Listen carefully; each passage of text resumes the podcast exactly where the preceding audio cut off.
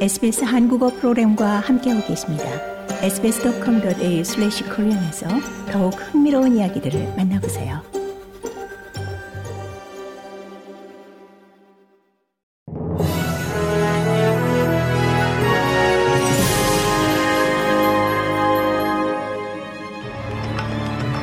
(2024년 1월 31일) 수요일 오전에 SBS 한국어 간추린 주요 뉴스입니다. 퀸즐랜드주 남동부에 내리던 비가 마침내 소강 상태에 접어들면서 이 홍수 피해의 전체 규모가 곧 드러날 것으로 보입니다. 수천 채의 가옥이 정전됐고 20개 이상의 학교는 휴교에 들어갔으며 이 도로는 폐쇄되는 등의 피해가 잇따랐습니다. 또한 집중호우 지역에서는 어제 39건의 구조 활동이 펼쳐졌습니다. 모턴베이와 선샤인 코스트 브리스번 북부의 일부 지역이 가장 큰 타격을 입었고 로키어밸리 먼 서부 지역은 침수됐습니다. 연방 정부 및 서호주 주정부가 거의 한 달 동안 고온의 배 안에 갇혀 있는 수천 마리의 양과 소를 보호할 수 있는 격리 시설을 찾고 있습니다. 16,500마리의 양과 소가 생축 수출 선박에 갇혀 있는 상태입니다.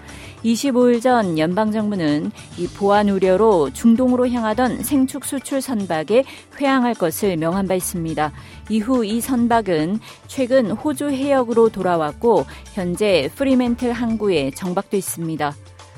호바트 부두가에서 한 여성의 핸드백을 훔치려던 사람에게 밀려 이 함께 있던 남성이 물에 빠져 숨진 후 4명이 체포됐습니다. 사건은 29일 저녁 10시께 이 프린세스 부두에서 발생했고 남성과 함께 있던 여성도 물에 빠졌지만 헤엄쳐 물 밖으로 나올 수 있었습니다.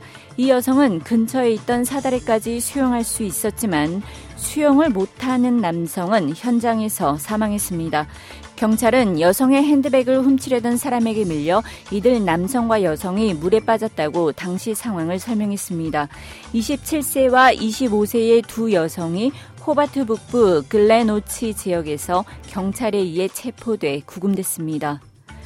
조 바이든 미국 대통령이 미군 3명이 숨진 친이란 민병대의 드론 공격에 대해 어떻게 대응할지 결정했다고 밝혔습니다.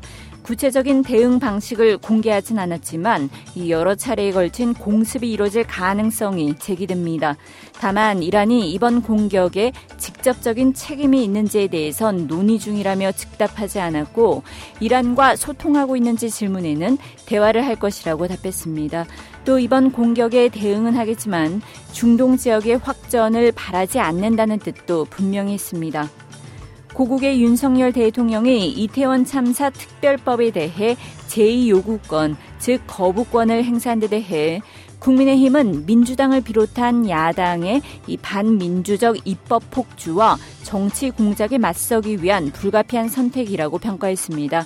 윤 대통령은 이태원 특별법이 여야 합의 없이 처리됐고 이 진상 규명을 위해 꾸려질 특별조사위원회도 그 구성과 권한에 문제가 있다고 인식하는 것으로 전해졌습니다. 더불어민주당은 윤석열 대통령이 끝내 이태원 참사 특별법의 거부권을 행사했다며 참 지독한 대통령이라고 비판했습니다. 이상이 1월 31일 수요일 오전에 SBS 간추린 주요 뉴스입니다.